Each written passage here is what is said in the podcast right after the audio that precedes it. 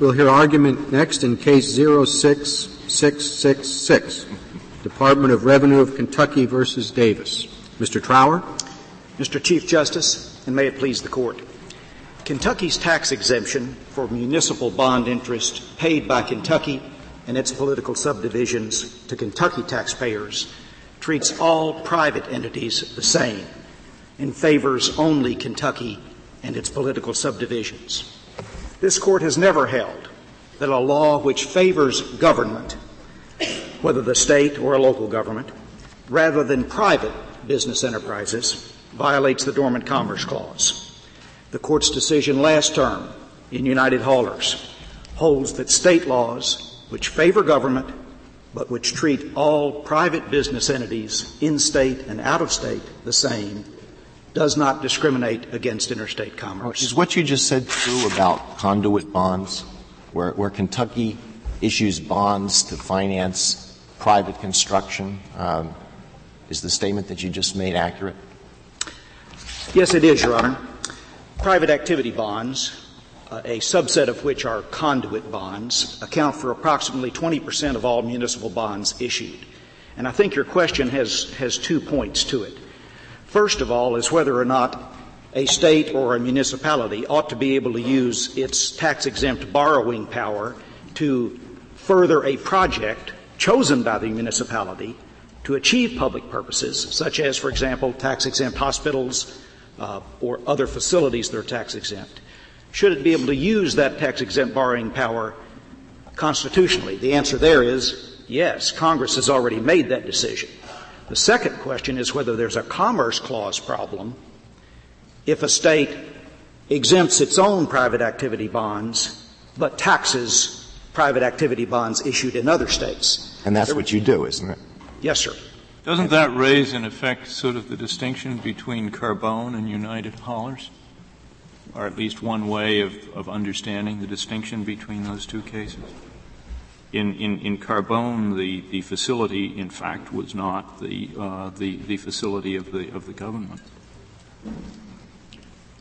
That's correct. Here, here the, the, uh, the immediate beneficiary of the bonds is, a, is in, in Justice Alito's hypo is a private entity. That's correct that the immediate beneficiary of the bonds or, or, of the loan is a, is a non-governmental entity. It's not necessarily a private business. As we point out in our reply brief, 80% of all private activity bonds go for. But, it, but in, uh, maybe correct me if I'm wrong, just a matter of fact, I, I thought in most instances the immediate beneficiary would be a, a private entity who in effect was, a, was enabled to borrow at a lower rate. That is correct. It would be a non-governmental entity that would be able to borrow at a tax exempt rate. So don't you have to take, therefore, if, if, you're going to answer Justice Alito as you did, don't you have to take the position that Carbone really is not good law, and the Carbone United Haulers distinction is not a uh, is simply not a, a relevant distinction? as a dissenter in Carbone, I naturally do not find that the, the worst answer you could give. But don't you don't you don't don't you have to give that answer? I thought the distinction you drew in your dissenting opinion in Carbone between the one entity that is got to get the job done within the jurisdiction is the key distinction in, observed in United Haulers. Well, as a dissenter in United Haulers, I also don't think it's, it's a good distinction. But uh, couldn't there be instances where some a, a an industrial a company is trying to lo- is deciding to locate a plant and is choosing between Kentucky and Ohio, and Kentucky says, "Come to Kentucky because we'll issue private activity bonds so that you can finance this more cheaply than if you went into into Ohio." And when you do that, aren't you get, aren't you doing exactly what the Dormant Commerce Clause is supposed to prevent? No, uh, you're doing the Dormant Commerce Clause in no way restricts the ability of states to provide economic incentives for in-state business activity. Mr. Trower, were private activity bonds considered at all below? As far as I understand, this is not a private activity bond. is not as what's at issue here. And there was no adjudication with respect to that type of bond in That's the exact, courts. That is exactly right, ma'am. And our position is that respondents have no standing to make a claim focused solely on private activity bonds because there is no evidence in the record as to whether respondents own any private activity bonds. Suppose, suppose that you, and I have the same hypothetical for both of you and, and your brothers on the other side with some adjustment here, because I'm finding the case quite difficult. And the, the, for you, uh, imagine we have some milk producers in Kentucky. They're farmers. and they go to the legislature and they say, you know, we can sell a lot more milk in Kentucky if you will pass a law imposing a tax on Missouri farmers who want to ship milk into Kentucky. That's the classic unlawful, all right, uh, it's unlawful, unconstitutional, right? Yes, sir. Right, now what is the difference if a city in Kentucky that wants to finance its schools says now to the legislature, we're going to find it easier to sell bonds in Kentucky or elsewhere, no, in Kentucky for our school system if you'll only put a tax on similar bonds that Missouri is offering to finance their city schools. That'll help. Just like the milk. Now, what's the difference?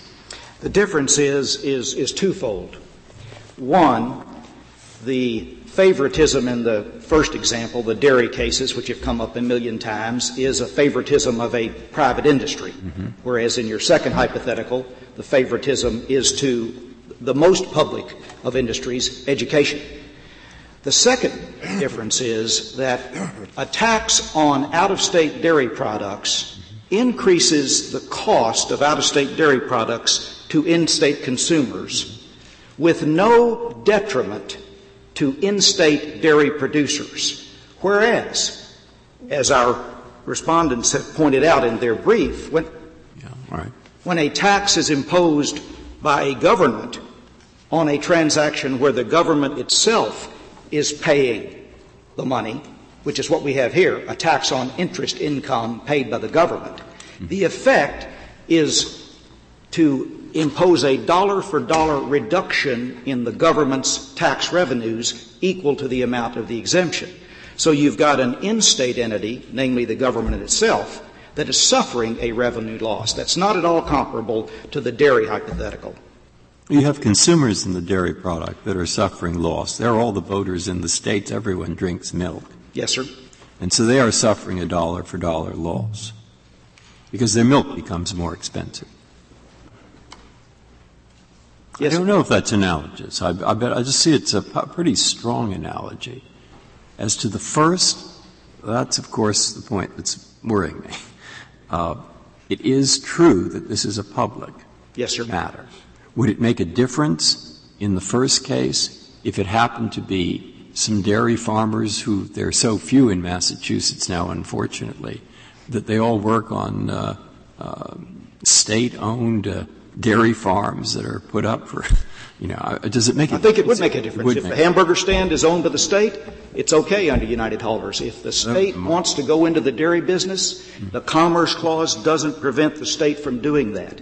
Uh, that that's, that's our answer, is that the Commerce Clause does not extend to activities by a state on behalf of all of its people. As you have a different variation here that wasn't present in United Haulers, which of course is that the K- Kentucky does compete with other public entities in the municipal bond market. In other words, I think you have a strong case with respect to discrimination against private bonds, but Kentucky competes against Ohio bonds as well, and they're making the Kentucky bonds more attractive through this discriminatory tax than the Ohio bonds. Why, yes. why isn't that a sufficient distinction from United Haulers? Uh, the, the key distinction in United Haulers, Mr. Chief Justice, was between an entity with the responsibility for the welfare of the citizens within the jurisdiction versus all other entities. It just happened to be in United Haulers that that was a public entity versus private entities. But United Haulers, we submit, would have reached exactly the same result if the trash haulers had wanted to take the garbage to a municipal or a public facility in New Jersey as opposed to a private facility in New Jersey. And the second answer to your question is that other public entities, other states, other municipalities have no responsibilities in Kentucky at, for the public welfare. They're no different than private borrowers in Kentucky. They're, they do not have sovereign immunity in Kentucky. If they default on their bonds, they can be sued in Kentucky court. That's the essential difference. The question I think that, that, that Justice Breyer brought up would also lead me to talk about what are the purposes of the Commerce Clause writ large, or the Dormant Commerce Clause not writ large, that have motivated this Court's jurisprudence. I think there are three. Economic protectionism, which the Court has repeatedly said does not apply to activity by the state on its own behalf.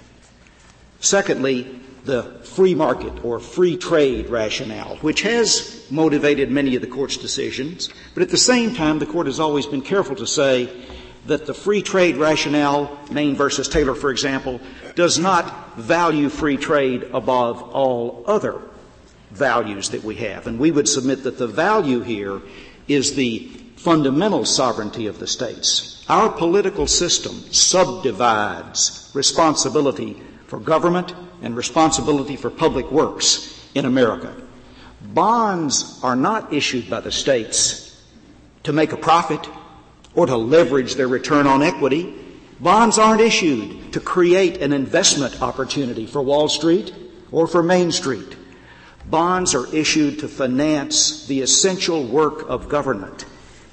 And this court's decision should look at that part of the equation as much more significant and weigh those values much more heavily than the values of the free market, which don't really apply to the state's provision of goods and services. In all the dairy cases. Suppose a state said that it was unlawful for anyone other than a state resident to purchase the bond. That would be completely constitutional. What if, what if a state offered its taxpayers a higher interest rate than purchases from other states? Would that be permissible? Yes, sir. That would be totally permissible and would achieve the same result as the exemption that we've got here. So what you've got before you is a. How would that achieve the same result if these if these bonds were negotiable, and they'd be hard to sell, hard for you to sell if, if people who bought them couldn't sell them, and they could sell them to somebody out of state and get the higher interest rate. I thought the question was if the bonds increased the interest rate and limited the purchasers to Kentucky citizens. And these would be bonds that Kentucky citizens could not sell to anyone else? They could sell them to anyone else, Any, but the, anyone who wasn't a Kentucky citizen? It would be, let me back up. I think I got ahead of myself there. It would be entirely constitutional for a state to offer bonds for sale and limit the sale to Kentucky residents and limit the payment of interest to Kentucky residents and have a mechanism to assure that that would be the case. For example, uh, contract submissions by brokers. The SEC does that right now thousands of times each day with Rule 144 sales. The administrative mechanism would be there. Would it be constitutional? Yes, sir. Our point is we've got a giant market upon which the states depend for the financing of public goods and services. Would it be constitutional to say that the holder of the bond must always be a Kentucky resident? So if you sold the bond, it has to be sold the bond, it has to be to another Kentucky resident. Yes, it would be. Uh, we've got the same anal- analogy in the uh, securities law, where uh, the intrastate exemption is conditioned upon uh, the holder of the security being an in-state uh, resident who must agree not to transfer the security out of state. Well, I suppose you could achieve the same result simply by providing you're not going to pay interest to somebody who's not a Kentucky resident. Yes, sir, you could. So if New York uh, has a very strong financial community, it can really benefit its citizens by keeping the market in New York bonds for itself if it chooses. Yes, it could. And your case for that is what, United Haulers? Yes, sir. As well as an attention, as, as, as I was going to earlier, the larger principles that are behind the dormant commerce clause jurisprudence of the court. The court has, we, we talked about economic protectionism, we talked about the free trade rationale, and then the third rationale, which comes up often in the court's opinions, is political solidarity. That is to say that the Commerce Clause was not a grant of power to the national government to enact free trade laws, but rather it was a grant of power to the national government to prevent union dividing friction between the states. We don't have that friction here. All 49 states support Kentucky's position. Where that political friction is not an issue, the need for judicial invalidation of the laws of 42 states is commensurately less. On the other hand, what are the things that we think that the Commerce Clause doesn't require, doesn't require the states to do?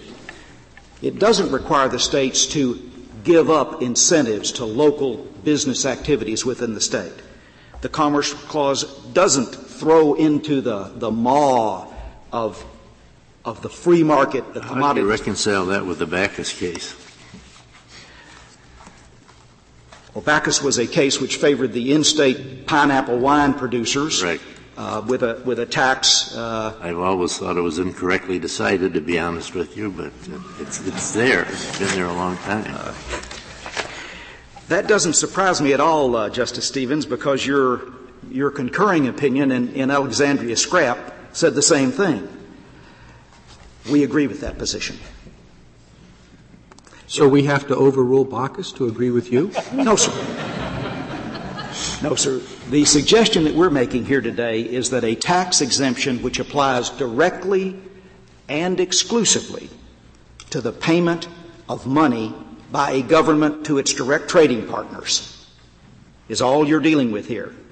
That would not change the result in Bacchus, Boston Stock Exchange, or any of the other discriminatory tax cases because all of those cases involved a, a, a tax or an exemption Does your argument depend upon the uses to which Kentucky is putting these proceeds? No, sir. Well, I thought it would because you're saying nobody else is responsible for public works in Kentucky and so on. I'm sorry, Mr. Chief Justice. I thought you meant it, it made a difference whether they spent them on an airport or, No, or no, a just a sewer. public facility.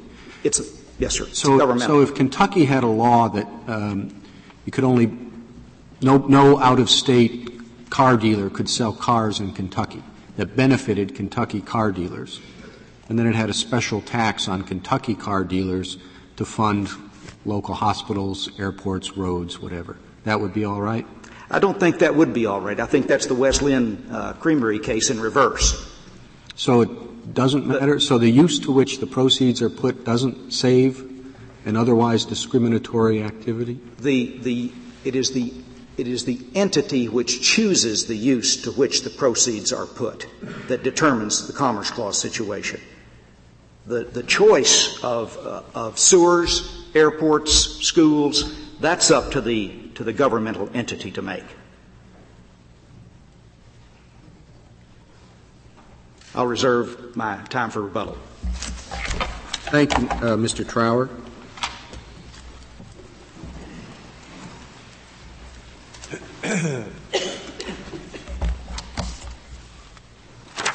Mr. Brunstad? Mr. Chief Justice, and may it please the Court. This is a tax case, and that makes a difference. It's not a case about a monopoly. And what's key about that is that Kentucky has not taken over the national municipal bond market. It hasn't taken over the market. It is trying to regulate the market with this facially discriminatory tax. It is facially discriminatory because on its face, the statute says if you buy in Kentucky an in-state bond, you have a tax exemption. If you in, in Kentucky and you buy the out-of-state bond, we tax you. This is no different from the Bacchus case or the Fulton case or Boston Stock Exchange. Or United Haulers? It's very different, Your Honor. Uh, no, it's very different, Mr. Chief Justice, from United Haulers. They're inherent in the power to take over. The state took over the local trash handling market. The power to create a monopoly is the power to exclude all competition. Here, Kentucky does not have a monopoly. They merely issue the commodity. Then once it is in private hands, and interest is being paid. Of course, you win as soon as we say that the commodity is the same as milk. Obviously, to me you would. But that's the issue. And in United Haulers, what the question was, I thought, is if it is a traditional governmental function, anyway, say like producing electricity or cleaning the streets, there they discriminate and say you have to buy in state, well, it's different. And indeed may be okay. So what you've just heard your uh, brother and brother or argue is if this is a fortiori. Because here, it's not even making electricity. It's not even collecting trash. It is financing the most basically governmental of all governmental institutions. Libraries, schools, streets. Now, why isn't it a fortiori from United Haulers given the nature of the task that they're raising the money to finance? Three reasons, Justice Breyer. First, as this court stated in Oregon Waste, the purpose of or justification for a law has no bearing on whether it is facially discriminatory. Secondly, as this court held in Bacchus, as long as there is some competition between the locally produced exempt product and non-exempt products from outside the state, there is a discriminatory effect. Here, if you look at what, what are these bonds? These can a state, standardized state form securities. You're arguing this, but can a state do this? It produces a service or product. It sells the service or product to in-state people at a price 50% less than it sells to out-of-state people. Certainly, Your Honor. Under the market participant doctrine, if, if, if, if you want to sell cement and you own the state-owned cement plant, you can choose. But recall in South You know, you're saying if the state owns cement, it can sell 50% less to its in-state citizens than out-of-state. That's what this court held in Reeves versus Stake. Then could it do this? Could it say that if you buy cement from out of state, the answer is no? Right? Through a tax, no. And I think the court's precedent is. Suppose what they're selling is education. Well, I the University of California say that when you send your child to the University of California, you will get $1,000 back on your income tax. But if you send the child to an out-of-state school, you don't. There, the state is supplying educational services to its citizens, and under the market participant doctrine, that would be fine. I think this hypothetical. Well, if, if, if that's fine, then what they say is, we sell you participation in the financing of the project. But that's not what if the tax. You buy, if you, if you, uh, we sell you the participation. It's called a bond. And if in fact you give the money to us and you are in state, you get thousand dollars back. But if in fact, when you do the identical thing and you buy a similar thing from out of state, you do not get the money back. How is that different from what you just said was okay in respect to the University of California. Justice Breyer, that would be a subsidy. And this court drew the very distinction in the new energy case as the difference between a subsidy and a tax. And that I think is absolutely critical. And I think here Justice Holmes' admonition that a page of history is worth a volume of logic makes sense.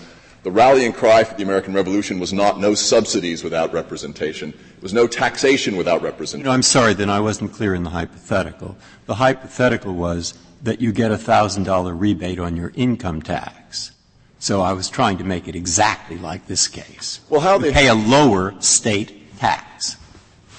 But I think, you, no. I think there we would look through the form to the substance. And the substance there is we would charge you X amount for tuition, and we're giving you a part of that back as a rebate. That is no different from a subsidy. Here it is completely Why different. Why is it any different from a tax credit? Well, here, Your Honor, as the court made plain, made plain in the Camps case, Camps Newfound Owatonna, a tax exemption is not the sort of direct state involvement in the market that falls within the market participation doctrine. There is a key difference between a tax and a subsidy. But in that case, the only thing the state was doing was taxing. Here, uh, in Justice Breyer's hypothetical, in the case that we, have got, uh, the state is also participating in a bond market. No, Your Honor, not in the, the, part that they're taxing is not their participation part. I think a hypothetical will crystallize. Why do we draw that line? I mean, you, you, a, a, moment ago you were talking about the, the, the, realities of subsidy. Why don't we confront the realities of, of the fact that the state's participation in the bond market uh, and the and the tax exemption go together hand in hand. It's unrealistic to divide them. Because Justice Souter, there's a fundamental difference between the two. A tax tears down, a subsidy builds up. If you want to subsidize your local So what? the economic reality is precisely the same. But not constitutionally, Justice Souter, and here's why. Not constitutionally, uh, we have said, in cases in which the state is acting purely as the regulator. Here, the state is not acting purely as the regulator. The state has a dual capacity. And you say, ignore one side of that capacity for the other, and my question is why? Because, Justice Souter, here, what the state is taxing is the out-of-state commodity. It is taxing, it is doing a downstream regulation. The state issues the commodity just like in South Central. The state issued the timber. The state owned the timber. And then it imposed a downstream regulation on the Yeah, but it's not taxing an out-of-state commodity in the sense of a commodity which is manufactured or produced out of state.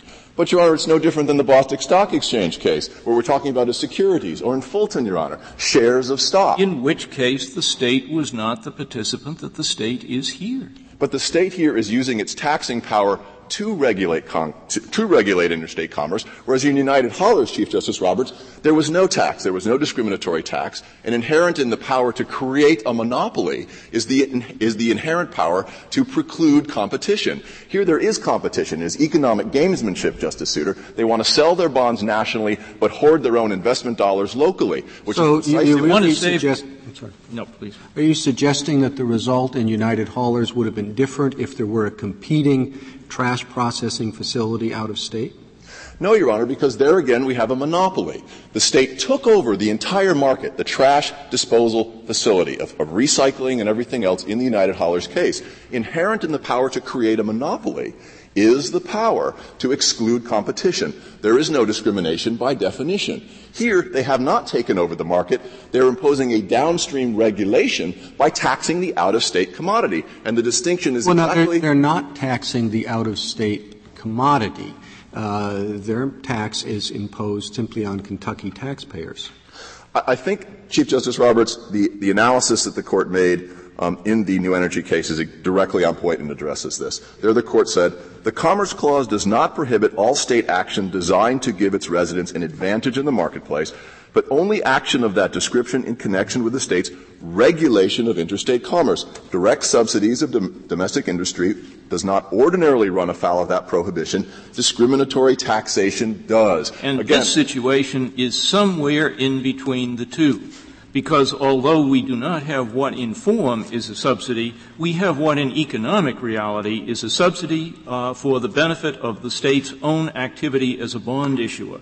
So the question again is, why do we accept your characterization that this case should be treated exactly as if the state were acting merely in a regulatory capacity? Because, Justice Souter, the entire purpose of the Dormant Commerce Clause jurisprudence is to protect the integrity of the markets. If Kentucky wants to have a subsidy and say, we're going to subsidize our own residents, fine. That builds up something in Kentucky. And the whole purpose of, of the, the, the combined effect of market participant for the, uh, acting for the purpose of providing an essentially governmental service is to give the state a free hand. Why do we ignore that in your argument uh, in favor simply of the regulatory side? Because, Justice Souter, what they are doing here is imposing a facially discriminatory tax. They have the burden of saying under the court's precedents, they have no other alternative. But the question is whether it will be treated as we treat a facially discriminatory tax when there is no market participation, there is no state participation for the purpose of, of providing a fundamental governmental service. Uh, if, if in fact there is a good reason to treat them differently, then we don't follow the, the, the, the, uh, the facial discrimination test. Let, let, me, let me ask uh, a, a, a question with that as a premise. Assuming, and, and I obviously do assume, that we have a choice of analysis here, one good reason to choose the analysis that your brother uh, has, that the state is, is forwarding, is the fact that we have historically a bond market which has grown up since New York issued the first tax exempt or, or a bond. In 1919, uh, and, and we, we have an enormous market, the effect of interrupting which we really, as a court, cannot tell very much. And that seems to me a very good reason to give the, the nod to the, to the market participant, the essential services side of what the state is doing, as opposed to the regulatory side, and simply confront the thing under Pike. Why isn't that a good reason? Because, Justice Souter, this case represents a classic race to the bottom, where the only reason why we have these discriminatory tax laws is because New York started it in 1919. It wanted to hoard its own local investment dollars and yet sell its bonds nationally. Every other state caught on. And that, that creates a problem in the marketplace, which the Dormant Commerce Clause. Well, you have a perfectly good remedy in respect to that. If the states don't like this race to the bottom, they need only create a compact or go to Congress. But a compact is precisely, Your Honor, what the Dormant Commerce Clause was designed to prevent. Trade, states coming together and trying to create regional compacts or try to create favored trade deals among. No, I was only I was only addressing your point that there was a practical problem. Insofar as there's a practical problem, it seems to me the states have a perfectly good remedy, even if they lose this case. Even if they lose this case. Or win the case, whatever. But Justice Breyer, the whole point. However. I think, I think that the court's analysis in Quill is on point here. In the court's analysis in Quill, the court said, look, we have this very clear rule that says States cannot engage in facially discriminatory taxation. They can't do it. And if in fact we're wrong, if in fact the court's precedent creates a problem, then it's something that Congress can easily fix. The states but can go our to Congress. approach in, in the General Motors case was the exact opposite. There we couldn't figure out whether the market for natural gas was uh, captive or not captive. It was a little of each, and we kind of said, well, you know, if it's kind of a, a close question, leave it for Congress, because after all, the Commerce Clause talks about Congress's power. The dormant Commerce Clause is not mentioned. So it, it, this is an area where Congress can regulate if it wants to, and it's never shown the slightest interest in interfering with state tax exemptions for their own bonds. But Chief Justice Roberts, the same could have been said for the problem in Granholm where 26 states had the same no direct shipment problem, or the same problem in Bacchus, where 36 states had the same discriminatory alcohol tax laws. Congress strikes me as much more fundamental uh, for whether or not uh, a state can issue a tax exemption for its, its bonds. That seems more fundamental than the more specialized issues in those other cases. And I think we have said when you're dealing with a specialized issue that may not get the attention of Congress, uh, we have a different approach. But Chief Justice Roberts, Congress is, a, is as unlikely to address this problem now that it's so pervasive as it was to address the problem in Granholm or the problem in Bacchus or any of those other cases or the problem in Fulton. Congress has plenty of other things to do than that argument cuts against you in context, I think. You're saying in every case of any kind of discrimination, one could go to Congress. Absolutely right. And since that's true of every case, now we're back to the more basic question, leaving the practicalities that you were talking about out of it, of whether this case is more like the cows, is it more like the garbage collection? Correct. Or is it on the far side of the garbage collection? Even a stronger case for permission under the Commerce Clause. Justice Breyer, this case is like milk. That's what. That's, that's where I wanted you to begin. If you look at, and it is, it is, Chief Justice Breyer. If you look at bonds, municipal bonds, and we have some samples of an Alabama bond and a Kentucky bond in the um, supplemental appendix. These are standardized forms that are traded as commodities like any other securities. They have the same regulatory overlay, which is distinct from General Motors versus Tracy. But it's not distinct from United Haulers. Garbage is garbage too. That's the true. fact that bonds are bonds doesn't seem to me to be very responsive. But the point, two points, Chief Justice Roberts. One is that in United Haulers we did not have a tax on the out-of-state commodity coming in. Here we do. The second thing, and I think this again is critical, we had a monopoly. Have a tax on the out-of-state income. You have an income tax charged to Kentucky residents on their income from that uh, bond. It's quite different. But Justice Stevens, that points out how this is a downstream regulation. The state's participation ends when it is done issuing the bond. It goes to underwriters who then trade them in the privately owned national bond market, no different than in South Central. The state of Alaska owned the timber, it sold the timber in the marketplace. Then it sought to impose this downstream regulation. It would be the same as if New York City said we have a local water company and we have a monopoly. And now we have someone who we're licensing a private business to bottle that water to sell. And we're slapping a tariff on Poland Springs from Maine because we want to protect the local business. That's what's happening here. The state has already issued the commodity. It is now in the marketplace. And now they are basically prohibiting the sale of it, or they're restricting the sale by a discriminatory, in essence, tariff. If you live in Kentucky, we want to discourage you from buying a Michigan bond. And they do it by saying we will tax the interest on the, on the out-of-state bond and not tax the interest on the in-state bond. They are giving themselves a leg up. And one of the pernicious aspects of this is it has the effect of pooling capital within the national market. It has the effect of creating this discriminatory barrier to. The victims under your approach, if I understand, are the 49 other states. You know and all of them seem to support your opponent in the briefs he's filed in this case. True, Justice Stevens, but they don't want to issue refunds. You can understand that. A short-term gain for a long-term solution that would make them all better off. That would end this race to the bottom. My clients at Davis's are penalized because they are engaging in interstate commerce. They are penalized because they own out-of-state bonds. Your argument, your argument that, that you just presented in response to Justice Stevens's question, I think, relies on the discrimination against the out-of-state issuers. Correct. Your clients are not out of state issuers.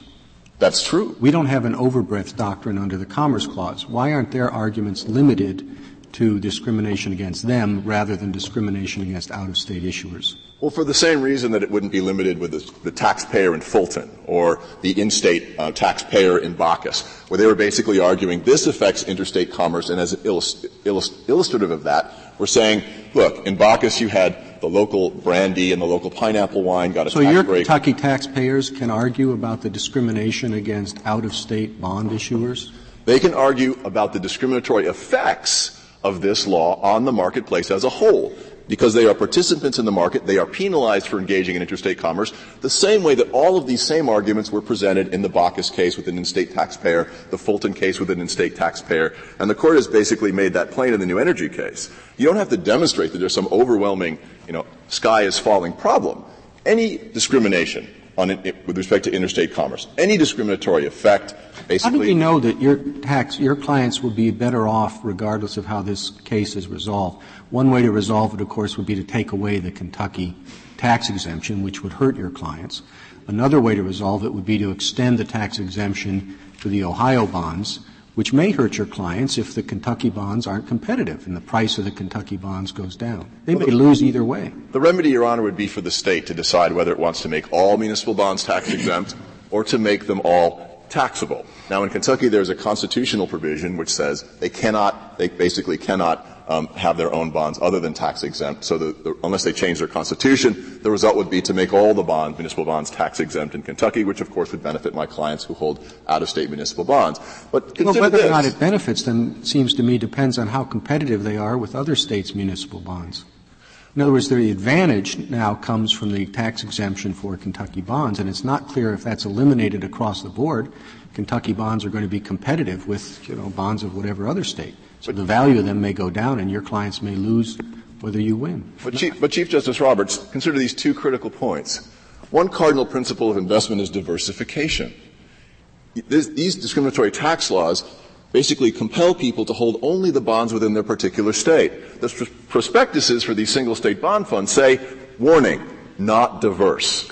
Well, Second thing is their higher I mean, it, it, provides an advantage depending upon the level of the state income tax and I suppose the level of the, the exemption. It doesn't necessarily mean that that's the only bonds they're going to, going to hold. But that simply means that if the state is, has a very high income tax, say in California, that's all the more reason, all the more penalty for people who want to engage in interstate commerce and diversify their portfolios. And it's less of a problem if it's like Kentucky, which I assume has a lower income tax. Kentucky has a lower income tax. But I think on the, on the, the problem that, w- that was raised, what if we if we affirm in this case, what will the impact be? Well, the state of Kentucky has said itself that if it has to pay out refunds, we're talking about a $4 million per year refund obligation the state of Kentucky has said it will have to pay. The sky is not going to fall. What would happen is that bond prices might adjust, but we would have the free national market with interstate trade in municipal bonds unimpaired by these artificial constraints. These artificial discriminatory tax regimes create artificial demand. They pool assets, they hoard assets, local investment dollars within particular states, and you have a problem where, say, cash scarce states like, for example, Tennessee, have more of a restricted access to capital markets like New York. If you're an investor in New York and you have money to spend in municipal bonds, you are discouraged from buying Tennessee bonds. You are encouraged from buying New York State municipal bonds. The cash, relatively capital scarce states are harmed.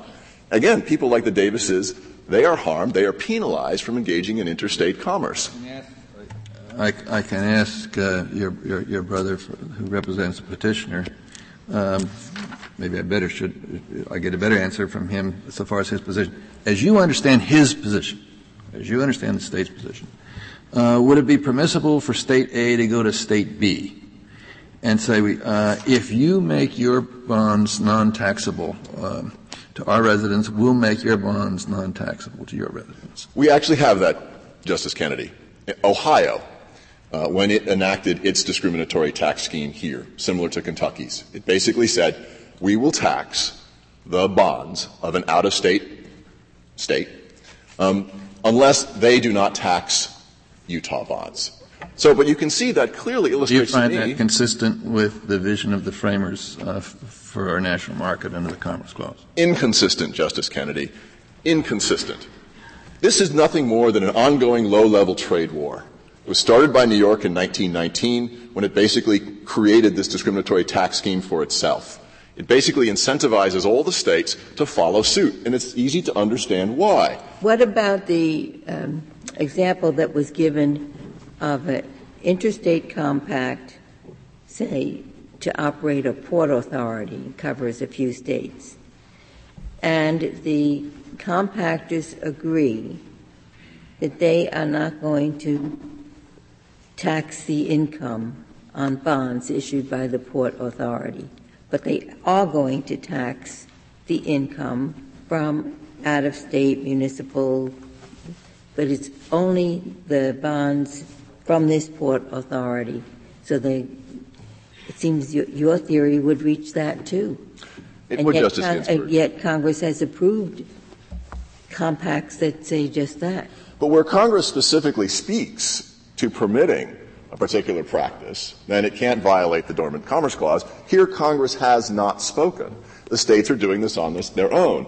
And Justice Kennedy, again, it is completely inconsistent with the vision of the framers, because what's happening here, again, is the race to the bottom, where New York said, all right, we're going to sell our bonds nationally. Ah, we're going to create an investment for all the capital in New York to stay in New York. And you can see why every other state afterwards said, oh, look what New York is doing we have to follow suit to try to equal the playing field. And again, that is at the heart of the ongoing low-level trade war.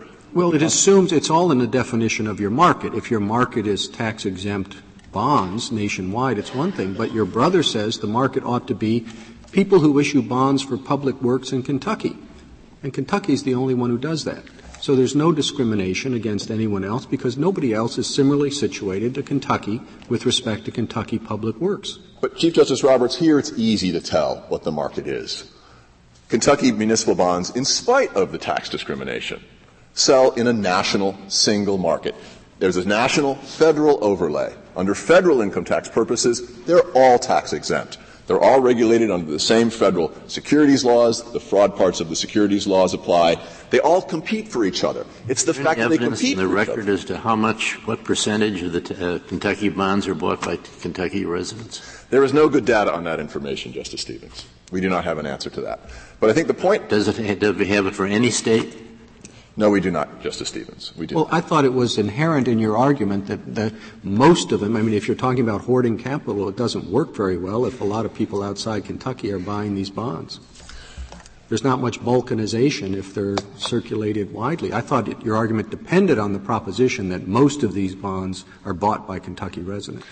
There is balkanization, but it's not complete balkanization. Just like the tax in that, that Hawaii imposed on the alcohol didn't prevent the sale of fine California Chardonnay import, import, uh, imported into Hawaii. It just promoted the sale of the locally produced wine. It doesn't have to be a complete ban, as this court explained in Limbach. A complete ban or a discrimination that imposes a burden, there's no constitutional difference. And that applies here too. But the market criteria the, por- the court applied in GMC versus Tracy, I think applies here. You don't look to define the market by, gee, what's going to happen or what's the purpose of, of the particular discrimination, we look at ordinary commercial factors. And here the ordinary commercial factors are there is one national market in which these standardized commodities trade. They're issued by the state. They're owned by individuals. Kentucky doesn't own the bonds. Kentucky issues them. They are then traded in the national market. They're really standardized. It seems to me even without a tax exemption, residents of Kentucky would be interested in public improvements in Kentucky and have a, give a slight edge in the market to all Kentucky bonds. I think there would be just a natural preference for locally issued bonds. And if they choose to do that, but that's not fine. totally fungible. And, and of course, it, that would not be prevented by having non-discriminatory taxes. No, but it's a fact of the market, it seems to me. That, a, that Kentucky bonds are characteristically more attractive to Kentucky citizens than they are to out-of-state citizens. But Justice Stevens, I think that's an idiosyncratic value, not shared. Most investors care about I, yield. I assume there'd be a preference to uh, Massachusetts milk for Massachusetts buyers, to uh, Michigan automobiles to Michigan buyers, and that the state could not subsidize. But Justice Kennedy, that strikes me as the argument that Japan made. Place of origin. Justice Kennedy, that strikes me as the argument that Japan made when it said we should keep uh, American-made skis out of the Japanese market because Japanese snow is different from American snow. I mean, you can't use those kinds of justifications to well, say that's, that's not fair because Kentucky is going to use the proceeds of the bonds to build a hospital, a school that is going to serve Kentucky residents. But, so there's, it's not just emotional attachment to Kentucky that would pr- promote the purchase of those bonds by Kentucky residents. It's self-interest. They want a public hospital nearby, and, and therefore it makes sense to buy the hospital bonds. But Chief Justice Roberts, every tax serves a public purpose. Every tax is for the state's purposes. If this court opens the door in this case to say that this facially discriminatory tax regime is okay, this court will open the door to the, all of the discriminatory taxes the court has heretofore struck down. This case, this, this court's discriminatory but tax there's a, very, there's a very big difference between, and it gets to the difference with the uh, uh, Wisconsin cows, which was a, addressed in United Haulers. That's a tax on private activity. Um, and the private uh, actors don't have the responsibility of providing government services. Uh, Kentucky does. But every state does that. And I think we need to maintain three clear distinctions. Taxes, monopolies, and subsidies. They are constitutionally distinct. Why? If you look at the Constitution, you see all kinds of restrictions on discriminatory taxes. There is no. You don't see a dormant commerce clause, though. But the, this court's dormant commerce clause precedents are directed to preserving the integrity of markets. Once you stray and you do not have those clear lines between monopolies, United Haulers, discriminatory taxes, and subsidies, then I think you make you, you take what is a, a very clear monument of economic freedom, this idea of no discriminatory taxes, certainly not discriminatory taxes on their face, and you blur those distinctions and you pull down this monument the court has. As a court, for the reasons the court said in, in Quill, these distinctions are important. If Congress in this particular area does not like the result, it can change the result. But jurisprudentially, we need to maintain a distinction between subsidies, between monopolies, and between taxes. Again. In the court in the, that old Bonaparte case, it was just uh, kind of very naive because the court made a decision there didn't, that state A can't create bonds. They're going to be exempt from tax in other states, right? Not quite, Justice Ginsburg. That was a full faith and credit case in which the Maryland resident said, oh, I own out-of-state bonds, therefore Maryland can't tax me because the out-of-state a state wouldn't tax me if I lived there. A completely different issue, Your Honor. This issue was not before the court in Bonaparte. Thank you, Mr. Brunstad. Uh, Mr. Trower, you have 12 minutes remaining.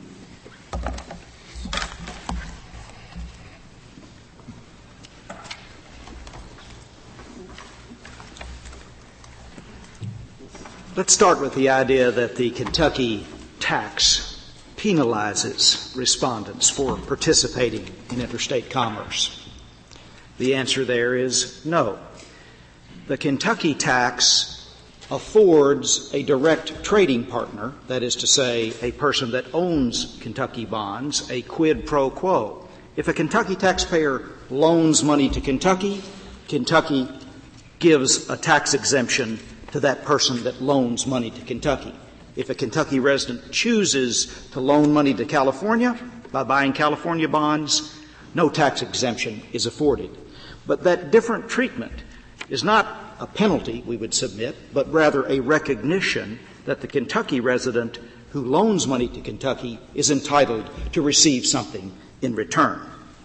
But why do you care, Mr. Trower? I mean, if you lose your tax exemption, it means you've got to pay more interest to sell your bonds, but it also means you're going to get taxes that you don't get now. Isn't it a kind of a wash? Doesn't really matter. It, it matters tremendously, Your Honor. 75% of all municipal bonds issued in America are issued by municipalities, local agencies, and those bonds under $10 million in principal amount. Those bonds account for only 7% of the total volume of bonds outstanding. We've pointed that the citations for this are in our reply brief. The significance would be that many municipalities might have no market access at all for their bonds. An investor could ignore 75% of all bonds that are issued. Yeah, but the state's going to have more money from their income taxes, and if they want to spend it on a project in a particular municipality, they'll be free to do that. They would be, and that's correct, Mr. Chief Justice, but that choice is a choice that the Commerce Clause lets the states make. The choice to either raise taxes or to, to have a, a tax exemption. I mean, it seems to me you're making a lot of arguments that, if accepted, would maybe this isn't true of all of your arguments, but certainly many of them would demonstrate that uh, Commerce Clause jurisprudence is utterly incoherent. If if taxation is the same thing as, uh, as, a, if, as a subsidy if congressional inaction is the same thing as approval, if Kentucky bonds are not really in the same market as out of state bonds, what would be left of, of, commerce, uh, of dormant Commerce Clause jurisprudence if those arguments were accepted? Well, all the cases in which the tax exemption or, or, or uh, other restrictive law favored in-state private business would be left untouched. What we're arguing for here is a rule that would apply only to a transaction between the state itself and the bondholder. Market participation, contrary to my brother's suggestion, does not end when the bonds are issued any more than when you borrow money.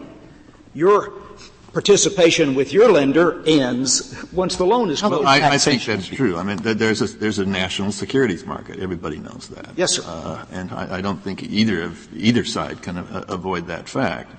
Uh, he's suggesting that it cuts more in his favor than it does for yours because you are creating artificial barriers to that market. So that when a person who uh, knows about Kentucky bonds, who knows what the good ones are, knows what, moves out of state, he all of a sudden loses the advantage to, uh, to, to, purchase those bonds anymore, or at least he does. He, he pays a penalty for doing that. But, uh, let me let me ask, uh, ask you this: the, the, question I asked your co-counsel. A and B get together and agree on reciprocal uh, advantages for, the, for their for their respective residents. Is that constitutional? If it's approved by Congress, yes, sir. No, suppose it's not. I think and isn't, and isn't that exactly what's happening here? Isn't that exactly what's happening here? You have, in effect, uh, a pact among states uh, to favor their own residents. You could make that argument, Justice Kennedy, but the, the idea that what has happened here is a race to the bottom is post hoc reasoning extraordinaire. The Kentucky Constitution was enacted in 1890, 40 years before Kentucky had ever enacted an income tax. The California Constitution, which also requires California to exempt its own bonds, was enacted decades before California ex- enacted an income tax. We would suggest that the record of history is that the states saw the opportunity to give their own residents a tax exemption as a way of finding a natural market for their bonds and they chose to do that. And, the, and the, the fact that they chose to do that made, made sense for the states that did it. It also made sense for those states that didn't choose to do that. I would note that the seven states that well, I, suppose any any f- favored legislation favoring local industry helps the state, and the state residents like it. That's the whole point. That's why the Commerce Clause exists as a check. Well, let's. Uh, uh, I wouldn't accept that as, as the reason that the Commerce Clause exists as a, as a check. But let's examine that analysis. Where is the political check here? Well, we know how the other states would vote because they support Kentucky. SIFMA, which represents 90% of the bond trading. All, all politics is local. All states want to protect their residents and make it look like they're doing something for their residents. And that's exactly the purpose of the of Commerce Clause uh, prohibition against explicit discrimination, which is what this is. There's no doubt that this is explicit discrimination. There's no doubt that the law on its face differentially treats two different kinds of bonds or, or, or, different bonds issued by different states. We're not contending that at all. The question is, is whether that different treatment is permissible. The suggestion that the Commerce Since we're talking here about the negative Commerce Clause, we really should say that's the reason the Commerce Clause doesn't exist. That's right. That's exactly right. And if we were, if we were reading the, the, the negative Commerce Clause, I would call your attention to the decisions in Reeves, which is exactly equivalent to a home embargo because it kept all the cement in South Dakota, to the decisions in White and Alexandria Scrap, which were exactly equivalent to a border blockade because they kept all the out of state workers from working in Boston, or at least up to the extent of 50% of the workforces. And the Alexandria Scrap, the effect of the legislation was to keep all of the out of state uh, uh, towing companies from collecting the bounties. And then in United Haulers, yes, it wasn't a tax case, but that's a distinction without a difference because what United Haulers was equivalent to was a home embargo.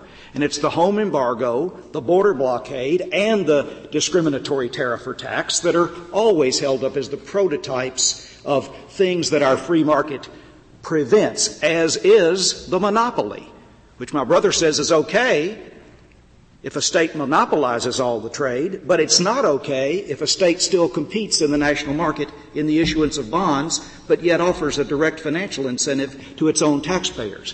We come back to the effect of a tax exemption of this type.